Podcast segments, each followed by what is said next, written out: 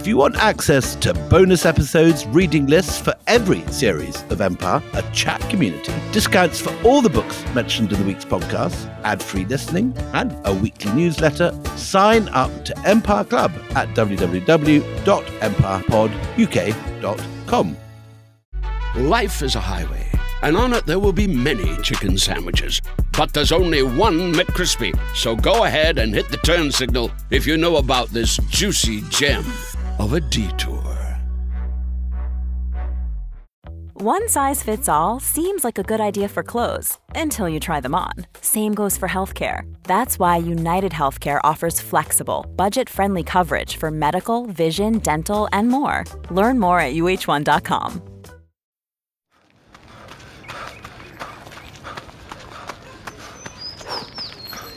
Going for your first ever run around the park. Literally running errands all over town.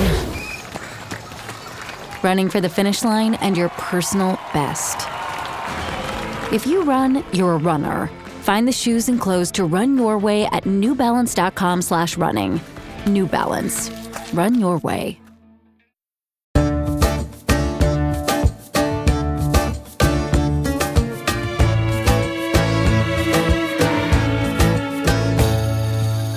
On the 21st of March 1818, the British artist and traveller Sir Robert Kerr Porter saw the Shah enthroned in the Gulistan Palace during the Nowroz or New Year ceremony.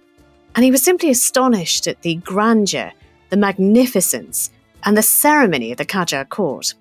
He was one blaze of jewels, he wrote later, which literally dazzled the sight on first looking at him. But the details of his dress were these a lofty tiara of three elevations sat on his head, which shape appears to have been long peculiar to the crown of the great king. It was entirely composed of thickly set diamonds, pearls, rubies, emeralds, so exquisitely disposed as to form a mixture of the most beautiful colours in the brilliant light reflected from its surface. Several black feathers, like the heron plume, were intermixed with the resplendent aigrettes of this truly imperial diadem, whose bending points were finished with pear formed pearls of an immense size. The vesture was gold tissue, neatly covered with a similar disposition of jewellery, and crossing the shoulders were two strings of pearls, probably the largest in the world. I call this dress a vesture because it's set close to his person from the neck to the bottom of the waist, showing a shape as noble as his air. Dun dun dun! it's such a great quote. I it's a good it. quote, isn't it? It's a good quote. I quite enjoyed reading that. I also quite enjoyed you teaching me very kindly how to say aigrette. 'Cause I'm not. what is an aigrette? Gret is a turban jewel, uh, which people spent immense sums of money on at this time. So, yes, what do we make of that? I mean, that is quite something, isn't it? And it sums up the luxury, the splendor, the extravagance of a man called Fateh Ali Shah, who was of the Qajar dynasty. Tell us more about that. So, this is the beginning of a four part series that we're going to take our listeners on, bringing us from the magnificent jeweled beard of Fath Ali Shah Qajar, uh, who is in power from 1796 and is the sort of true successor of Nadir Shah, who we uh, last saw having his peacock throne hacked to bits after his assassination in the last episode. And this is going to take us right through to the extraordinary story of the Iranian Revolution. And we're going to end up with another long bearded gentleman, the Ayatollah Khomeini. Not not as bejeweled and no regret inside. No, he doesn't do regrets, it's fair to say. But it is, in a sense, one story. It's the story of how overspeedy and uneven modernization, well, first of all, led to catastrophes as the colonial powers circle like vultures around it.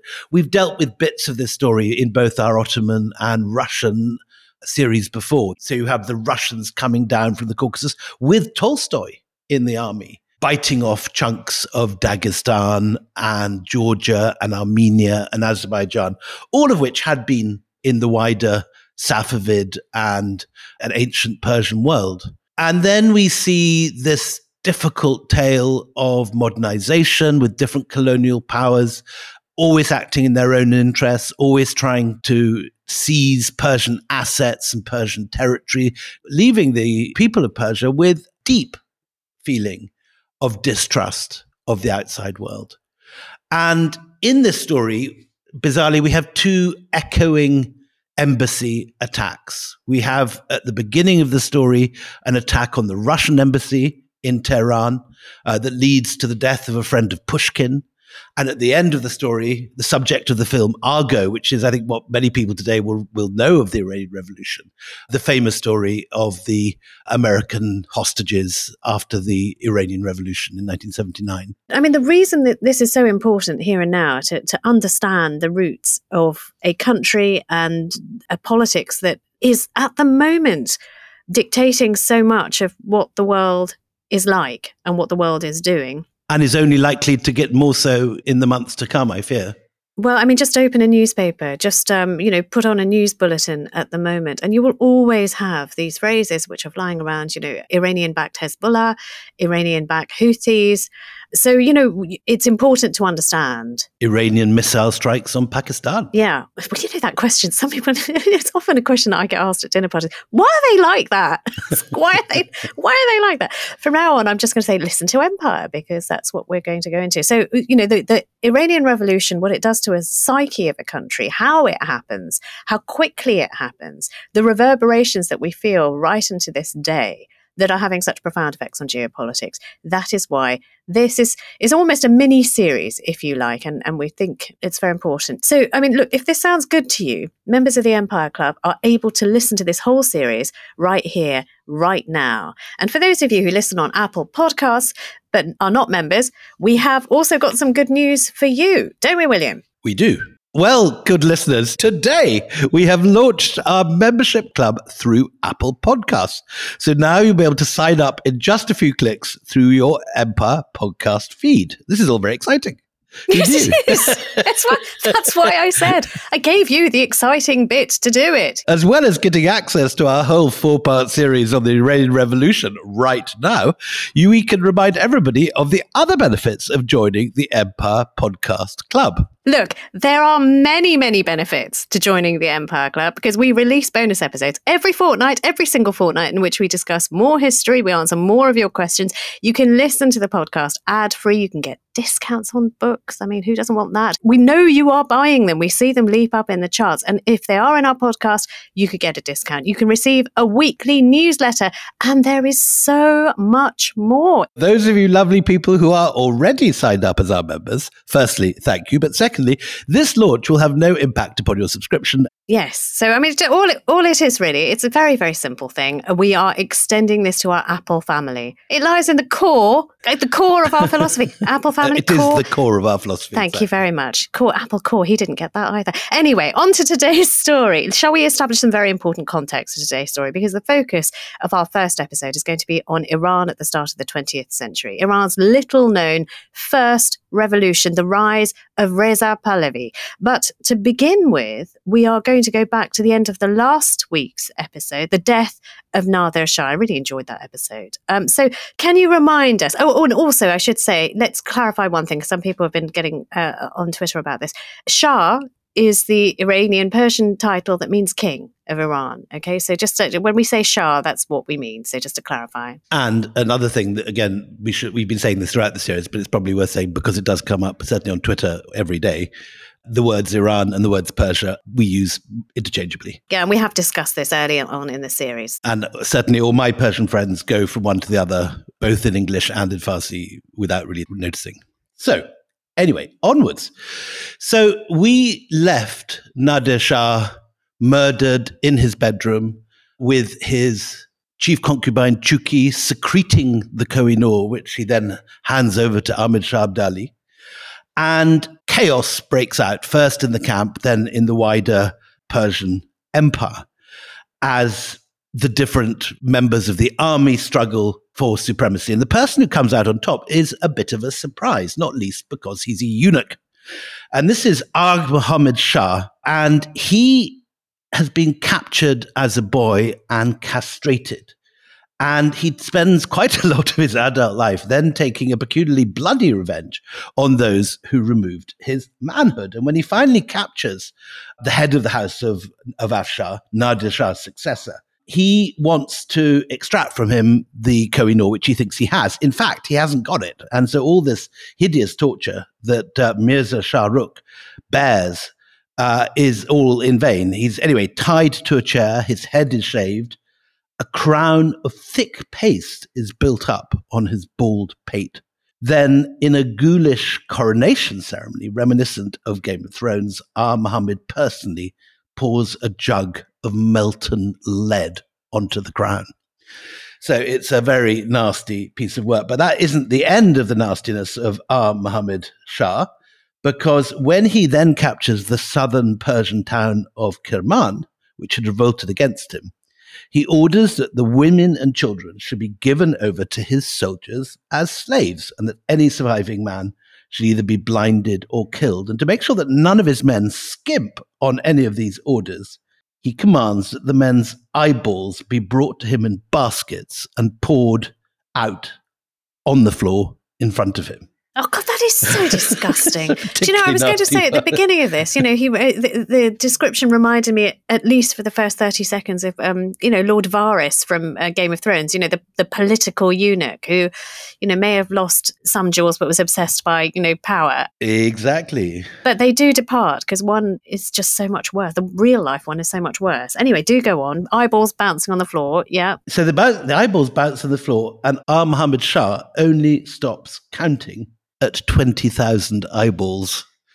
And stories circulate that as long as 30 years later, travelers in particularly southwest Iran find so many hundreds of blind beggars stumbling around still as living evidence of this atrocity that every town in southwest Persia has a sort of army of these blind men still alive 30 years later. It's a terrible, terrible mm. story. It is worth saying that he used this terror as a political tool to restore the authority of the monarchy. The important point to take away from this, this horror story is that his successor, his nephew, Fath Ali Shah, who is the guy who we opened with, with that description of the British ambassador coming and seeing this guy covered in jewels, is obsessed with in a sense, declaring his manhood as the nephew of the eunuch. He wants to show off. And so he has this spectacular beard, one of the great beards of history. Now, now wait, we have to, we have to describe, because it's an audio medium. This is, this is ZZ Top meets Santa meets, uh, I don't know, Cole, because it is black,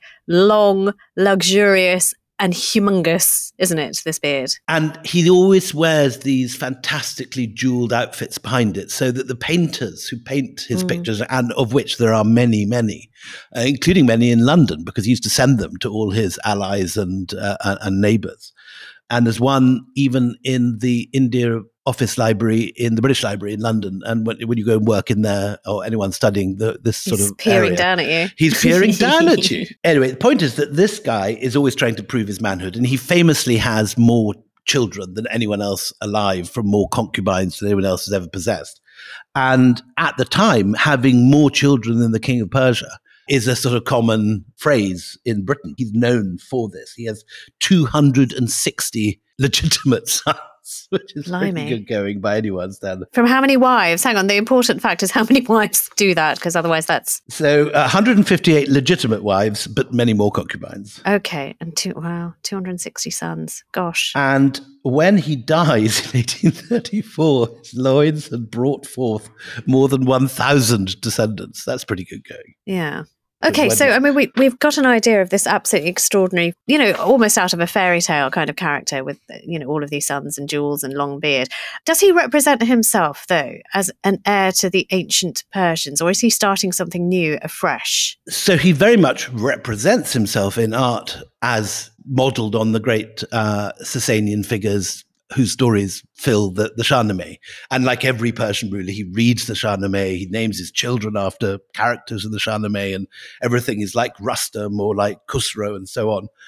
But the reality, and this is what this is what's interesting. All right, everything about that we've heard about him so far is sort of fairy tale land. Of course, it isn't fairy tale land. This is early to mid 19th century Asia when colonial powers are ravaging. And he is stuck with the British to his right And just after his reign is over, just after his death, the British famously go into Afghanistan in the disastrous first Afghan war. But during his reign, uh, poor Fath Ali Shah is having to fight off the Russians, who, with Tolstoy as a young recruit, are busy in Dagestan, in the Caucasus, conquering great chunks of territory. I mean, huge chunks. As the whole of Azerbaijan, the whole of Armenia, the whole of Georgia are lost to Persian control at this time. And now you said rather tantalizingly that this miniseries is bookended by two embassy episodes.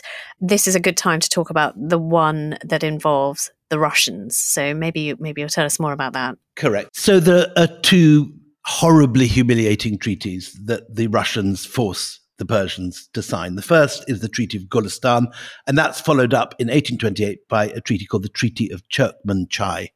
And after this, the Russians send to Tehran a great friend of Pushkin, this young opera writer, novelist, short story writer, musician, Griboyedov.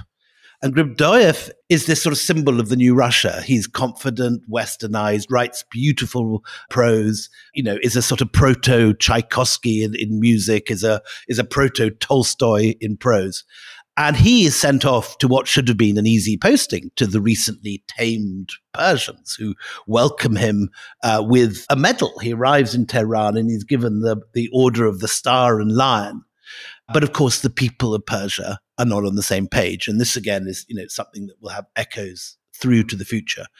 And they attack the embassy. There's a little kind of subplot involving harem politics.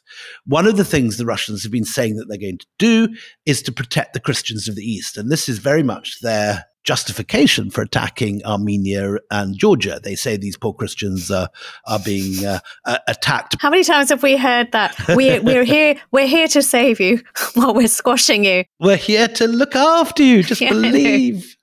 Uh, it's all for your own good. And so, using this rhetoric of saving Christians, there are clauses, I think, in both the treaties about the Persians having to look after the local Christians.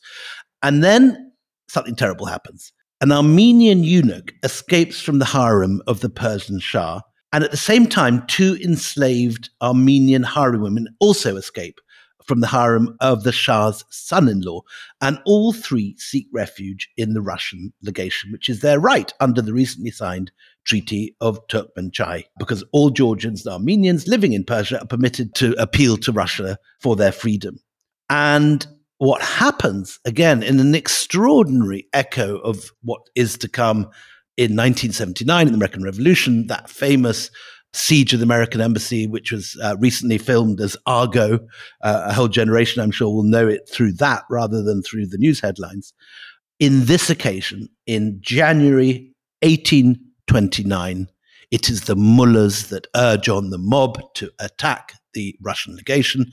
They burst in, they kill the two girls, and they kill Griboyedov and much of the embassy staff. And this leads to further terrible repercussions and the arrival of, of, of further Russian regiments and yet more kind of Russian uh, imposition of power onto the Persians. Yeah, I mean, I have to say, all my sympathies with those girls and that young man who were trying to get out of what must have been a horrible situation. I think we've, we've talked about sex slavery. I mean, we, we talk about harems, but it, you know, a lot of the time it is just sexual slavery anyway.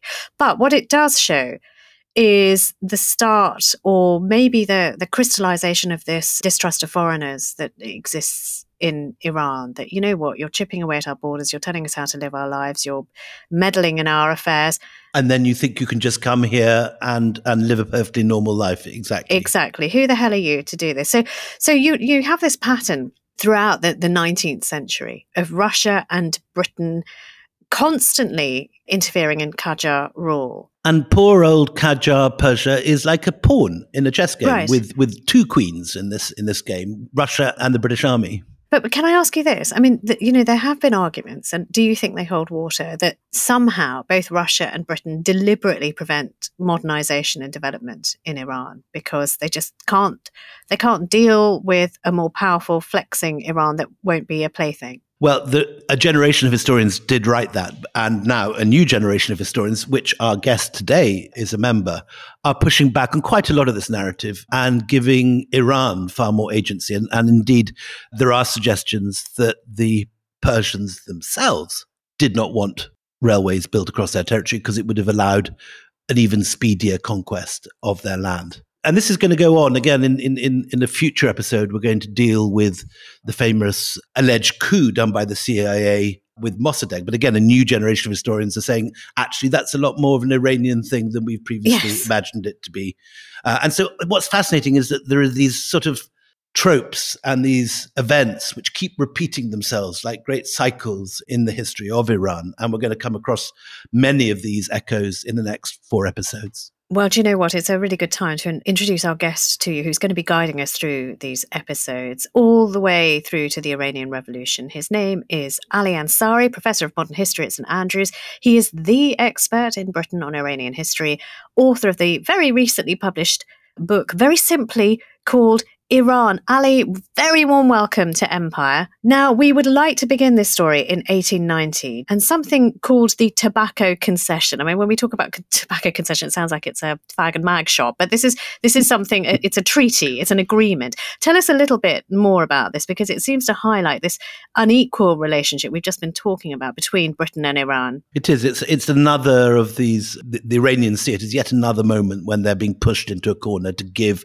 what they think is rightfully theirs to some foreign power. Thank you for inviting me on. I mean, it's so basically one of the things you have to appreciate is that Iranian intellectuals throughout the 19th century start to try and figure out how they can cope with this challenge. And they look at the two rivals there. Okay. They start, they, they dilly dally with the French a little bit, but that doesn't really pick up. And so they've got the Russians and the British to look at. The British are much more effective actually throughout the 19th century at really basically selling in a sense soft power, the notion of how you reorganize your your state. And one of the things I've worked on is really this way in which Iran translates itself from an imperial state to a national state. And it's quite interesting. And they borrow very heavily from from the British model to do this. And one of the aspects of this, of course, is that you get a huge amount of sort of Anglophilia among the elite in Iran. And they decide that, you know, what we need to do is we need to learn and find out ways in which we can sort of bring the British in to help us modernize. And one of the ways they try and do this is basically through economic engagement because they basically say the Shah isn't going to change politically. What we need to do is find economic ways to catalyze change. And there are a series of concessions that are awarded. I think pretty badly awarded, I have to say. I mean, they are rather naively awarded by Iranian leaders. And when we say concessions, I mean, for most people, this means like a trade treaty, a trade agreement. Yes. Well, it's, it's more than that. It's basically the rights to exploit various resources. And there's one very notorious one, the Reuters concession in 1872, uh, which is eventually cancelled and actually even retracted by the British. I mean, one of the things you have to understand also in the dynamic here is there's often a friction between British entrepreneurs and businessmen and the British state. There's always a bit of tension there because the British are always very anxious not to alienate the Russians in Iran as well and not to provoke the Russians into doing things. So they're quite careful. And the entrepreneurs are just after the biggest bang for their buck. Yes. And actually, the tobacco concession is one of the worst. Okay. What happens is you get the British entrepreneur comes in, and the idea is, is he'll get a monopoly on the selling of tobacco in Iran. And of course, this affects the income of many of the merchants. And it's, you know, the Russians are against it. Many actually people in the British establishment think it's a, a slightly awkward agreement. Edward Browne, the very famous Persianist who's sitting in Cambridge, basically says that the deal is, is such good value for this chap. Major Talbot is the chap who signed it, that it's basically quite criminal, actually, the way he's pulled it off. And what this does actually is it generates the first serious opposition, not so much to the British, actually, but also to the monarchy. You know, they basically say you're, you're not defending us in the way that you should.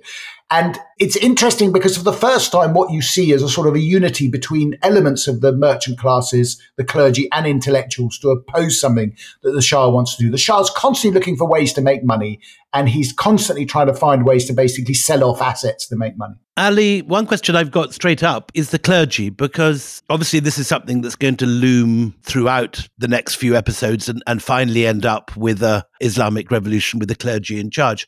What is it with the Shia clergy that makes them a, a more powerful force than anywhere else. You don't find, you know, the clergy stepping in in Delhi or in uh, uh, or anywhere else in India. Why is it that uh, in Iran that the clergy are able to organize themselves in this way? Well, there's two things really. One is that they're Shia, so Iran is Shia as opposed to Sunni, and so the Shia clergy form a fairly sort of distinct group. And two, of course, because Iranians are not native Arab speakers, they need sort of intermediaries to be able to sort of interpret the scriptural texts. So these intermediaries come in now under the Safavids. Uh, the clergy were very much servants of the state. I mean, they were part of the, the state system. But after the collapse of the Safavids and the failure in the 18th century, really, of the state to, to settle itself, even under Nader Shah, what you see is the clergy defining themselves as a sort of a, as a distinct institution of civil society, if you will. I mean, they become a distinct body. So when the Qajars come in at the end of the 18th and beginning of the 19th century, what they actually have is a sort of a, a, contractual arrangement with the clergy. You know, we'll protect you you legitimize us. It's very much almost like a church state relationship. And then throughout the 19th century, of course, they develop that. It, it, it is a process. I mean, you don't have ayatollahs in the 19th century. This is the sort of titular inflation, if you will, that sort of picks up as you as you go through uh, the 20th century. But also, I mean, I'm interested, um, just harkening back to the tobacco concession. First of all, um, it will be news to many people that tobacco was such an important part of Iranian agriculture and export and wealth, you know. Um, and even still, I think they still export to the Gulf at least. So Iranian yeah. tobacco is a, is, is a big deal. But what this also shows, because you have mass protests and people suddenly questioning the wisdom of their leaders, you have the start of a voice that didn't exist before. People were normally so terrified of eyeballs in baskets that they never raised a voice. and yet you have people now taking to the streets or to the Medan and saying, we don't want this. This is ridiculous. You're giving too much to the British. Well, just to sort of pull back a bit, I mean, the tobacco protest was a boycott rather than a sort of mass protest. Well, didn't they open fire on people? There were some, yeah, there were, but these are very, very modest. I, I think there's a tendency in Iranian nationalist historiography to sort of exaggerate what these events were. Oh, I mean, you're talking about very, very small. And, and also, bear in mind, but between 1891 and 1906, you've got another 15 years where nothing much happens. Okay. So you have to over egg the pudding to make it interesting. Okay. Yeah. I mean, basically, the person who does it is Edward Browne. I mean, Edward Browne, in his narrative of the Persian Constitutional Revolution, basically signposts the tobacco boycott as the first, you know, the, um, the Iranian awakening, the Persian awakening. But the Persian awakening, I have to tell you, it goes back much further. I mean, it's an intellectual process. There are people who travel to Britain. They travel to Britain extensively. They buy into a thoroughly Whiggish attitude, a thoroughly Whiggish reading of British history, which they adopt to themselves. And of course, what you have to understand is, is they look to Britain as a sort of a, a model of a multi-ethnic state. Why multi-ethnic? Because of Scotland and Wales? Scotland, Wales, Ireland, and, and, England. And they say it's multi-ethnic. The difference is, and this is what I always have to try and emphasize with people, the, the Iranians are very impressed, the Iranian intellectuals are very impressed with British politics. They're the only people in the world who still think the British control anything at all. Oh, they still run the world. Yeah, yeah. No, no, absolutely. And the reason, by the way, Willie, and this is a very important thing, the British are coming to Iran from India. Okay, so they're coming to Iran from an, one part of the Persianate world, and they come to Iran. They're not coming like the Russians or the French. They're coming from an aspect of the Persian world, and the, and the British have absorbed themselves many aspects through the Mughal Empire and others of Persian ideas of government. So they come to Iran and they can engage with it in a way linguistically, culturally, whatever, that others can't.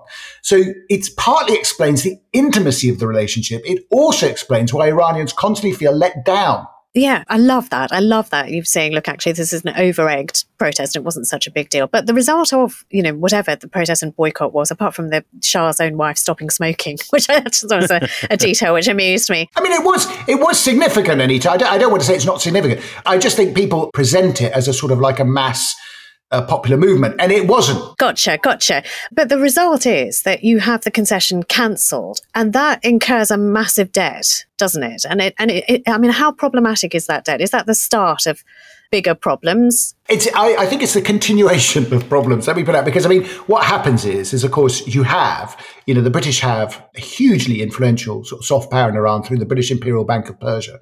So what you have is this perversity of the situation is that obviously the concession is cancelled, but then they say, well, you know, you've broken this contract. You know, you have to pay your debtors, and basically the debt is is sort of drawn on the British Imperial Bank, who provide them with the money. But the Russians do the same. I mean, it's it's a wholly perverse situation, and and it basically people complain complain, even Iranians complain. They say the Shah, if he showed a little bit of, should we say, creative thinking, would understand that actually getting into debt to foreigners isn't a good thing. But he doesn't seem to be capable of thinking this. Um, right, okay. I mean, he's eventually assassinated for his efforts in 1896. Yes, why is that? What is the assassination all about? Is it at the end of this debt and at the end of these protests, or is it something different? No, it's it's basically so there were intellectuals in Iran. One very famous one is a, a gentleman known as Jamaluddin al Afghani, who's basically Iranian, by the way. I mean, I hope nobody told you who's Afghani. So he he he takes the sort of the pen name of Afghani to try and hide the fact that he's a Shia, essentially.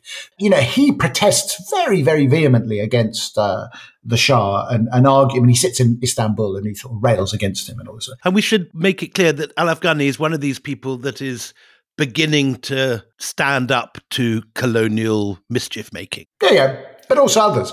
But interestingly, by the way, if you look at his writings, he has a wonderful article called The Reign of Terror in Persia. Okay. And in that article, he basically says the British have constantly promised us that they will support the, the development of a constitution, the rule of law, so on and so forth. He says, but whenever we ask for their help, they're not there. Can you imagine the British not keeping a promise? Well, that's the thing. So he he's basically asking for British support. I mean, this is the thing that's important. Okay, so I mean, you have the you have an assassination of a Shah. We're, we're talking 1896 for, for the yeah 1896 for the assassination, and then you have a tightening economic situation, which the people are now beginning to feel. And you have voices like Afghani saying, you know what, Brits aren't all you thought they were. They're not all they're cracked up to be.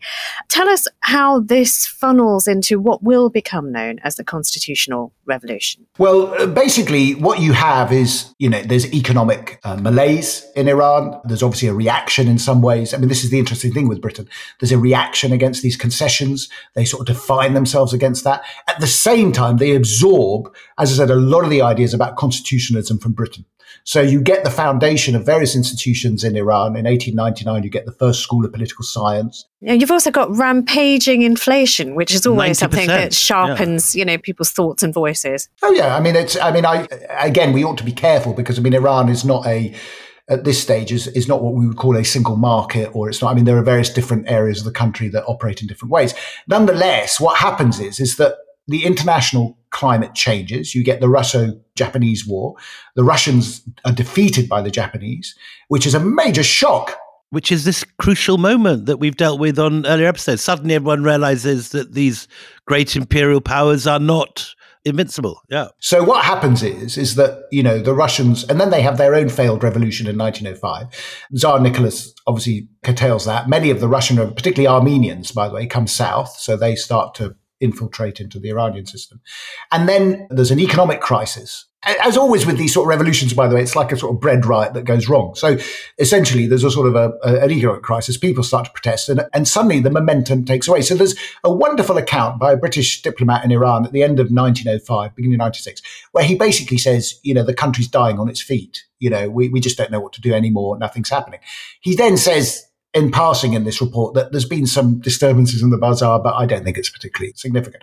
Now, within a year, you see the establishment of the first constitution in Iran with the parliament. And interestingly here, and I have to emphasize it, crucial to its success, crucial to its success are the British and particularly the British embassy in Tehran, where the, the critical moment occurs in July, August, when a number of revolutionaries, and when I say a number of revolutionaries, it's, it's almost every revolutionary of note in Tehran, go to take sanctuary in the British embassy compound in North Tehran in Golhak. And they're able to do this because there's no British minister in Iran. There's a charge d'affaires, another Scot, you'll be pleased to know, Evelyn Grant Duff, who basically allows them all in, really against the wishes of the Foreign Secretary, Edward Grey, the new Liberal Foreign Secretary, who thinks this is a, an act of grotesque interference in internal politics in Iran. But Grant Duff says, you know, they wanted sanctuary and, and we let them in. Now, th- th- it's, it's worth thinking about this a bit. The population of Tehran at this stage is probably, we can only estimate, it's probably no more than 250,000. Okay? So let that sink in. Within a matter of weeks or days or weeks, there are 14,000 people taking sanctuary in the British Embassy. Huh. Wow. I mean, think about it. Where do they put them? I mean, They're all God. in the gardens. They're all in really? the gardens. They say I've stayed there once, and uh, yeah, there's very nice gardens. it's quite yeah. entertaining. They say they say they're very well ordered. They're very disciplined. They supply themselves with food. The military attaché complains a bit because the flower bed has been trampled on. I mean, that that's about it. A couple of them have carved their initials in the trees and this sort of thing. But they basically say actually it's, it's jolly well run. What they what they do quite staggeringly is they then say to Grant Duff that we want you to be our negotiator with the Iranian government and we want the British king to guarantee the agreement. Now, of course, Grey is going apoplectic about this in London because he just doesn't want to get involved. But actually, Grant Duff does negotiate this and they eventually get an agreement for the establishment of a constitution. I mean, what Grant Duff basically does is he helps the Iranians define and articulate, you know, what they want to do with the government.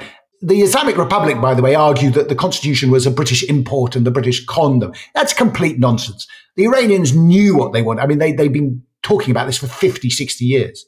This was a time though that they, because they didn't trust their own government, they wanted a foreign embassy. And, and it goes back to this point, you see, that, and I was talking to this with my students actually just yesterday, that when you think about the Anglophobia that might exist, obviously it didn't extend so far that they weren't willing to rely on a British diplomat to be their chief interlocutor. And it's, it's, a, it's, a, it's actually a fascinating moment.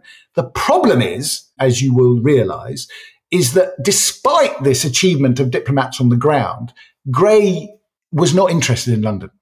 So you find within a year that the British. He doesn't guarantee it in any way. He or, doesn't. No, what he does, in fact, is he decides to come to an agreement with the Russians, who are now back on the scene, by the way, having had a bit of a knock, in the interests of British defence in Europe. I mean, it's all about it's all about the conflict of British imperial interests and British sort of strategic interests in Europe, and basically the fear of Germany wins out, essentially. So the British come to an arrangement with the Russians. Okay. But just going back to this sort of, you know, because th- there's, as you know, ferocious argument that reigns over whether it is sort of cunning central that operates in Britain that messes up the rest of the world or, or it is actually, you know, people expecting a lot more than Britain can do. So, I mean, you know, Britain doesn't guarantee the constitution. What guarantee could it possibly offer in another country, in another place where it's got 14,000 people camped out in a garden? What, what are they, you know, what, what is Grey meant to do if anyone reneges on this constitution? I think I think that the difficulty was, and and this is where when we come to do later episodes, including the oil nationalisation crisis, for me, this is the one moment where Britain was in a position to do something because the Russians were absent largely, and Britain was in a very paramount position. Instead, what Grey did is he basically decided to abandon the revolutionaries by signing a convention with Russia, which saw Iran split into two spheres of influence. And it's very important to understand this as a sphere of influence. It was not a partition of the country, but there were spheres of influence which basically gave much of northern Iran and the populous areas of Iran to the Russians and where the British wouldn't interfere. Ali, just before we break, one question. What is the constitution? It's a constitutional monarchy? What's the arrangement? Yes, it's basically very much, it's a parliamentary constitution on a uh, sort of a constitutional monarchy based on a parliamentary system, very much based on the English system. I mean, it's basically based on the British system. Now, people will tell you it's based on the Belgian constitution or the Bulgarian constitution, but the, these are all sort of redacted systems of, of the uncodified British constitution. And it's a parliamentary system with, with, with the monarch as a sort of a head of state, essentially. And so very much much ahead of its time. It was. It was. I think it was a very progressive. I mean, if you look at it, it's fascinating. It, it's absolutely riven through with Enlightenment Whiggish ideas, and that's, of course, was its problem, by the way, because while intellectuals in Iran were basically excited about all this, most Iranians didn't have a clue what it meant. I mean, listen, you I mean, it was very, you know, it basically says that sovereignty belongs to the people. I mean, it's, it's, it's an astonishing document compared to what you get in 1979, which is quite different, which is a much more religious document. It does have religious elements in it, undoubtedly, but it, it's basically a, a, national secular type of document. Well, it's, it's a good point to take a break. Join us after the break when we find out what happens to a country now which has a leader who derives his power from the people rather than from God himself. Spring is a time of renewal, so why not refresh your home with a little help from Blinds.com? Blinds.com invented a better way to shop for custom window treatments. There's no pushy salespeople in your home or inflated showroom prices. Free samples, free shipping, and our 100% satisfaction guarantee can put the spring back into your step and into your home too. Shop Blinds.com now and save up to 45%. Up to 45% off at Blinds.com. Rules and restrictions may apply. Life is a highway, and on it there will be many chicken sandwiches. But there's only one McCrispy. So go ahead and hit the turn signal if you know about this juicy gem of a detour. This episode is brought to you by Etsy. Looking to instantly upgrade your Mother's Day gift from typical to meaningful? Shop Etsy. Now until May 12th, get up to 30% off personalized jewelry, style, decor, and so many other items mom will love. And if you want her to know you put a ton of thought into her present, use gift mode. Gift mode on Etsy takes the stress out of gifting so you can easily find well crafted, original, and affordable pieces from small shops. Just tap or click gift mode on your Etsy app or Etsy.com. Then answer a few short questions about mom, and gift mode instantly gives you curated ideas based on hundreds of personas. Need something original and affordable for Mother's Day? Etsy has it. Shop until May 12th for up to 30% off gifts for mom. Terms apply.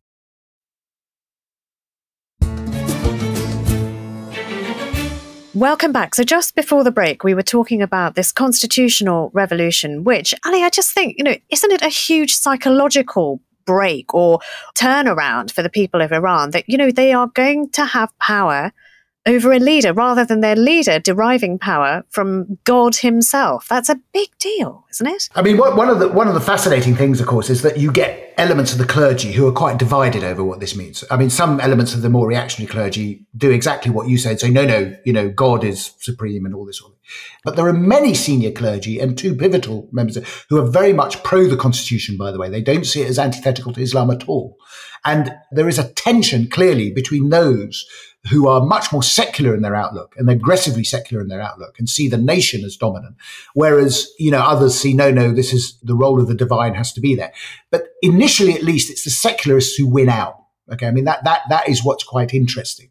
And the real problem that Iran has in the constitutional revolution in a practical sense, let's do with the practical sense, is that what they've developed is essentially a constitutional system without the tools of government to be able to implement it. You know, so the first thing they do, they have their first parliament and they say, oh, we're, we're going to set up free comprehensive education for everyone.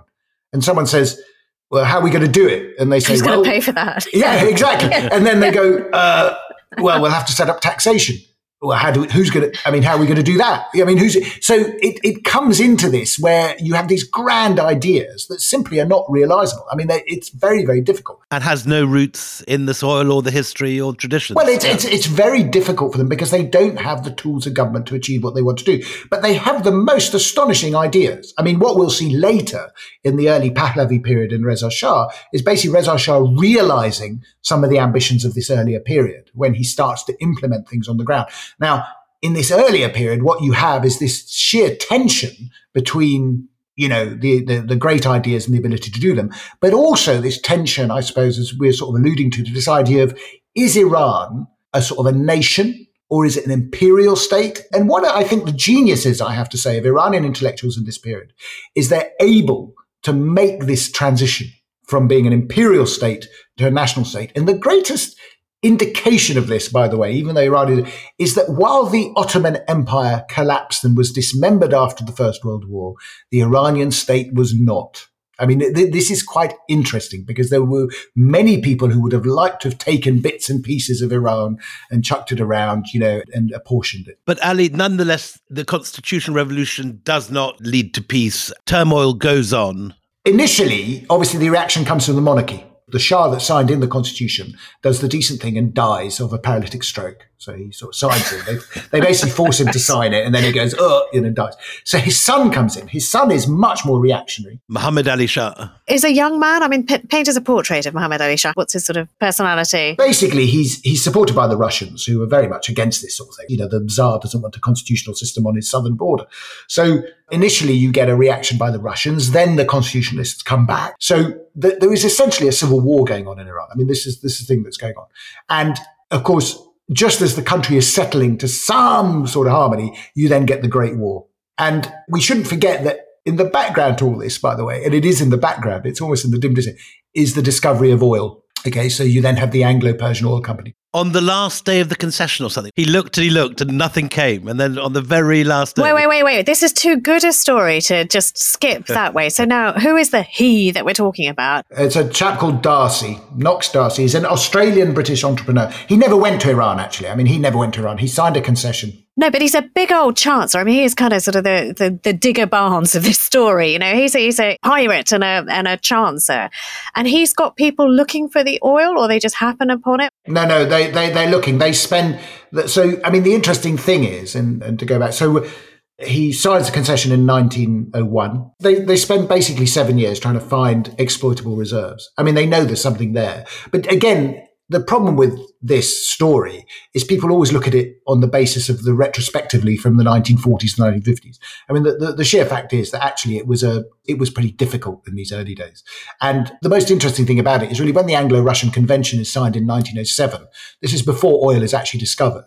I mean, the areas of southwestern Iran where the British have their concession is not even included in the British sphere of influence. Grey doesn't even include it. So they didn't even take it seriously. I mean, it, it's only afterwards, really after the First World War, that oil starts to have a much, much bigger impact. But the, the, this is part of another narrative, of course, of the development of modern Iran in this period, both a political sense in the constitutional revolution and an economic sense with oil. So I was right. So if I can put it this way, oil is bubbling away in the background, just about. Nice. Uh, nice. Here, yeah. see what I did? Yeah. Uh, uh, tell us about Reza Shah and his rise, because that, you know, this is the backdrop to his emergence on the scene. Tell us about Reza Shah. So, I mean, the important thing to realize is that the constitutional revolution basically portrays the monarch for the first time as a sort of a national monarch. They sort of see him as a, as, you know, the people's king. But of course, the Qajars are deeply unpopular. I mean, they're seen as people who have being dragged kicking and screaming into the sort of the modern age. Old feudal elite. And so basically, many of the intellectuals are looking. They come to the Constitutional Revolution and they say, God, we had all these fantastic ideas. And frankly, it's all, it's all ended in a bit of a dud. I mean, that, you know, we, we haven't really been able to succeed to do anything. So what they start looking around is they start casting around for a strong man essentially, who they think is going to be able to save the country. It's a sort of like a Nader Shah like figure, which is a bit worrying, by the way. But nonetheless, it's that sort of myth of the savior. Sure. Are they looking for somebody from an aristocratic family with sort of Safavid wisps in his hair? I mean, you know, what, what does he have to have, this leader that they want? By the way, this is all part of this Enlightenment narrative. They say what we need in order to set ourselves up properly is an enlightened despot to get things kick started. You see, and they actually use the term. In fact, one of the one of the characters they look at, they say, is they say what we need is someone like Peter the Great who can sort us out. But is it? But is it? So I mean, again, I just because you know so much about this, and we're, we're all coming to this fresh. Is it sort of like a, a I don't know X Factor audition where they bring people these these intellectuals, these Iranian intellectuals, bring people in front of them and interview them for the job of being the nation's next strongman? How do they do this? No. So basically, we have to go into the period of the Great War, and the crucial factor is the Russian Revolution. Okay, Russian Revolution comes in. Cossack brigade is in disarray the Russian officers are off. Iranian officers take over the Cossack brigade. One of the chaps who comes through is this chap called Reza Khan, and he becomes the commander of the Cossack brigade supported by a British guy called General Ironside, who sounds straight out of central casting. So Reza Khan is making his name as a as a good soldier and is sort of getting into order these unruly Cossacks, and he's got British backing. And what is his? I mean, what is his lineage? Does he have? Does he have any of the blue blood? No, he doesn't. He's he's basically no, no. Just a normal Iranian bloke. He invents a he invents a genealogy. Well, everybody does that. I mean, everybody does that eventually. He's a, he's a salt the earth stuff. I have to say. Okay, well, that's very compelling. Pretty dour, tall, military. I mean, they sort of claim he was illiterate. He wasn't illiterate by any stretch of imagination. He was a self-made man, though. He was a self-made man, and he becomes part of a coup in 1921. Not the leader, incidentally, but the sort of the armed wing of it. And he's looking over his shoulder at Ataturk next door, seeing what Ataturk's doing. I'm going to say no, actually, no. Oh, really? Uh, I think, he's yeah, I think this is one of these myths. The Turkish-Iranian link is very strong, but actually, I would stress that a lot of the stuff that Reza Khan is doing emanates really from the intellectual legacy of the constitutional revolution and beforehand. I mean, he's very much grounded there. So there's a lot, I mean, and the reason I say that is when we get on to Reza Khan, there's a lot of stuff that Reza Khan does that predates what Ataturk did. So the chronology isn't that clear. Okay, all right. On Reza Khan, though, you said he he commits a coup, but I thought they liked him anyway. They wanted him in charge anyway. What's the nature of this coup? Who's backing? Who's bankrolling the coup? I mean, what's what's going on here? After the Great War, the dominant power in Iran is is a foreign power is the British. I mean, the Russians are gone. The Ottomans are in a state disarray and about to collapse, and the British remain there. The Iranians are seeking reparations and help for the rebuilding of their country. And of course, this is the moment that Curzon steps in because Curzon has a sort of a, a very patrician like love affair with Iran. Curzon is the foreign secretary at this point. He is, yes. Yeah. He's traveled there as a young man. Oh, yeah. And he, I mean, he's, he's very enamored. I mean, he's so enamored with Iran that even the Foreign Office are fed up with him. What Curzon does is he tries to develop uh, what he calls the Anglo Persian Treaty, which basically many Iranians think, well, certainly nationalist Iranians think actually this is this is going to reduce Iran to the status of a protectorate. I think it's it's more nuanced than that, but certainly the the reason why the Anglo-Persian Treaty doesn't work is because the U, the UK Treasury isn't interested. I mean, they, they basically say we're not getting into this shenanigans with Iran. The British Empire is big enough, frankly, and we're not taking on any other responsibilities. Curzon is absolutely livid about it. I mean, he he feels Britain is losing an opportunity, and and he's very very you know he's very upset. I mean, there are some wonderful comments for you now the British military on the ground say that we just can't stay here. We need we need something to you know something has to happen. Something permanent. Something permanent needs to happen. Yeah, this is where Ironside and others say. You know, what we need is a proper government in this country, hopefully friendly, by the way, but, you know, we need a proper government. And so Curzon's, you know, apoplectic about all this, but he can't do anything about it. And eventually Iranian, I mean, this is the point. The whole thing about the coup in 1921 is it actually originates with Iranians. It doesn't originate with the British. The, the, the thing is, is that the British basically enable it. They say, fine, this seems like a good solution to our problem. We can leave. You guys can take, you know, the charge. And the leader of this coup is a journalist by the name of Tabatabai, Sayed Zia who's seen as very pro, he's, a, he's an Anglophile. So the, the British are very happy with that. And this coup comes in. It doesn't overthrow the monarchy, by the way. It simply overthrows the government.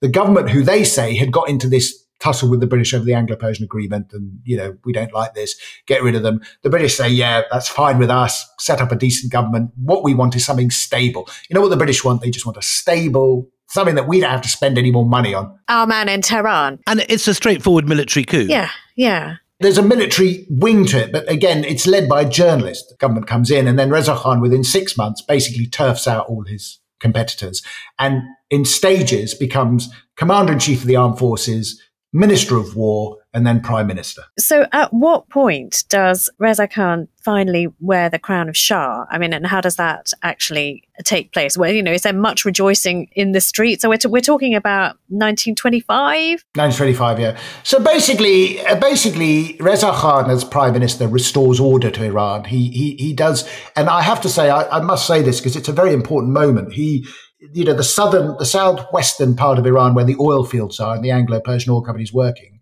the British uh, minister in Tehran, Sir Percy Loraine, basically writes a report to London and says, we're going to put our money behind Reza Khan, who is seeking to reunite the country. There was a movement to actually split Khuzestan away from Iran. Okay, there, there was the local Arab sheikh wanted to be a separate protectorate.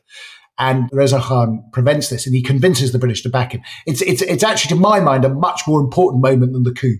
Okay, because it basically brings Iran's oil resources into Iranian central government control. And this is the bit where he toys, and this is the bit where he toys with the idea of a republic. He looks at, and this is this is the bit where Mustafa Kemal, Kemal Ataturk, the bit comes in. He looks across and he says, "Oh yeah, you know they they've abolished the caliphate, they've abolished this. We'll toy with the idea of a republic." Now, the argument here is that Reza Khan was playing a very cunning game because he then goes to the clergy and he says, "I'm thinking about setting up a republic," and the clergy go oh my God, this is a dictatorship. We've seen what Ataturk's doing over there, and he's a bloody atheist. We're not having this. So we'd much prefer if the monarchy stayed.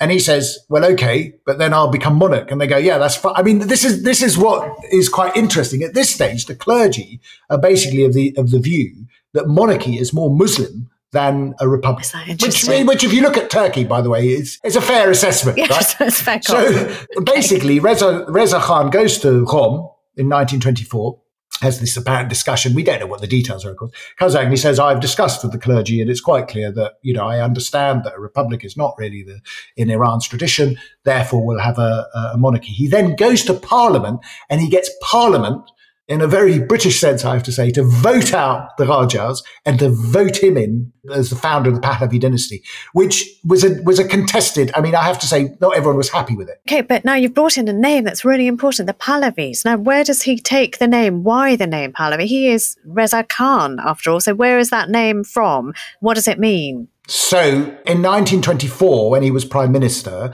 the fifth parliament is a very important parliament. He implements a number of reforms. And this is why I say it's well ahead of what was happening in Turkey, by the way. And one of the things they do is they adopt surnames. Now, why do they adopt surnames? Because they adopt surnames because it's easier to administer. If you have a name and a surname, you can start a bureaucracy and start collecting records, right? And he decides, I'll take the term Pahlavi. And the term Pahlavi has two connotations. One it's the term for the Middle Persian language, the language of the Sasanians, but also it associates him with the Sasanians. I mean, that's what he's interested in. So yet again, we have everyone looking back to the Sasanians. Yeah, yeah. Same, yeah. I mean, he basically draws a lot from that. And the intellectuals who back him at this stage are, you know, laud him on the basis that he's a new sort of, a, a sort of a people's monarch. I mean, he wasn't but a sort of a national monarch. But I, I, should say it's not at all, interestingly, it's not as innovative as people think because, of course, Agha Muhammad Khan did exactly the same. Okay, so we've got a, a new man, a new name, a new future for Iran. So join us on Thursday as we look at the rule of Reza Pahlavi, the rise of his son, Mohammad Reza Pahlavi, also known as the last Shah. But, William, what if they want to hear that episode right now? Well, we've got great news for you because if you are a member of the Empire Pod Club, you can sign up and get access not just to the next episode, but access to all our series on the Iranian Revolution. Over this week and the next, we will be telling the full story and unpick just how one of the most significant events of the 20th century occurred. It's the incredibly improbable story of how a Western leaning, modernizing monarch was overthrown by a theocracy, by mullahs from Qom advocating the rule of Shia Islam. It also, improbable as it may seem, was the beginning of a whole series of similar events across the rest of the Middle East. Yeah. So, I mean, if you are on Apple Podcasts, you can sign up with a few clicks on your Empire Podcast feed. Or if not, you can sign up at empirepoduk.com. If you've signed up, we'll see you in a minute. Uh, but if you haven't, then you'll have to wait. Either way, We'll be back. It's goodbye from me, Anita Anand. And goodbye from me, William Dalrymple.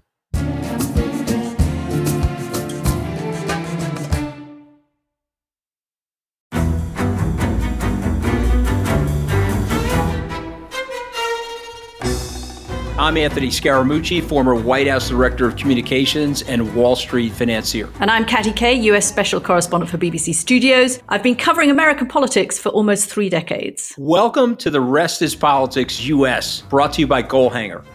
Go on, tell us, were those donations you made, like Obama in 2008, was that idealism? Were you hoping to get something out of these campaigns that would serve your own business interests, for example? So I think this will either make this podcast incredibly successful, Katty, or people will be horrified and they'll shut it off right now because I'm going to be very real with you. The Obama donation, I had gone to law school with President Obama. We were not classmates. I was a few years ahead of him. It was 2007. It was then Senator Obama. I had a check in my breast pocket. I went over to the senator. I said, Senator, I said, you and I didn't really know each other in law school, but I'm about to hand you a big check. Can I lie to my friends and tell them that you and I knew each other in law school? Well, Obama looks at me, had the best smile in American politics since Jack Kennedy. Forever. Yeah. He lights up. He looks at me and says, I'll tell you what, if you double the amount of the check, we'll take it back to Hawaii. Okay. And I looked at him. I said, You're done. I had another check in my pocket. I ripped it up. I doubled the amount of the check. And I'm going to tell you right now, I've been to more White House Christmas parties during the Obama administration than the Trump administration. In this pivotal year for the United States, democracy, and world affairs, Britain's biggest podcast, The Rest is Politics, is launching stateside. Uncovering secrets from inside the Biden and Trump inner circles and how they shape the world's most important economy, but also the global economy too. New episodes are released every Friday morning. Just search The Rest is Politics US wherever you get your podcasts.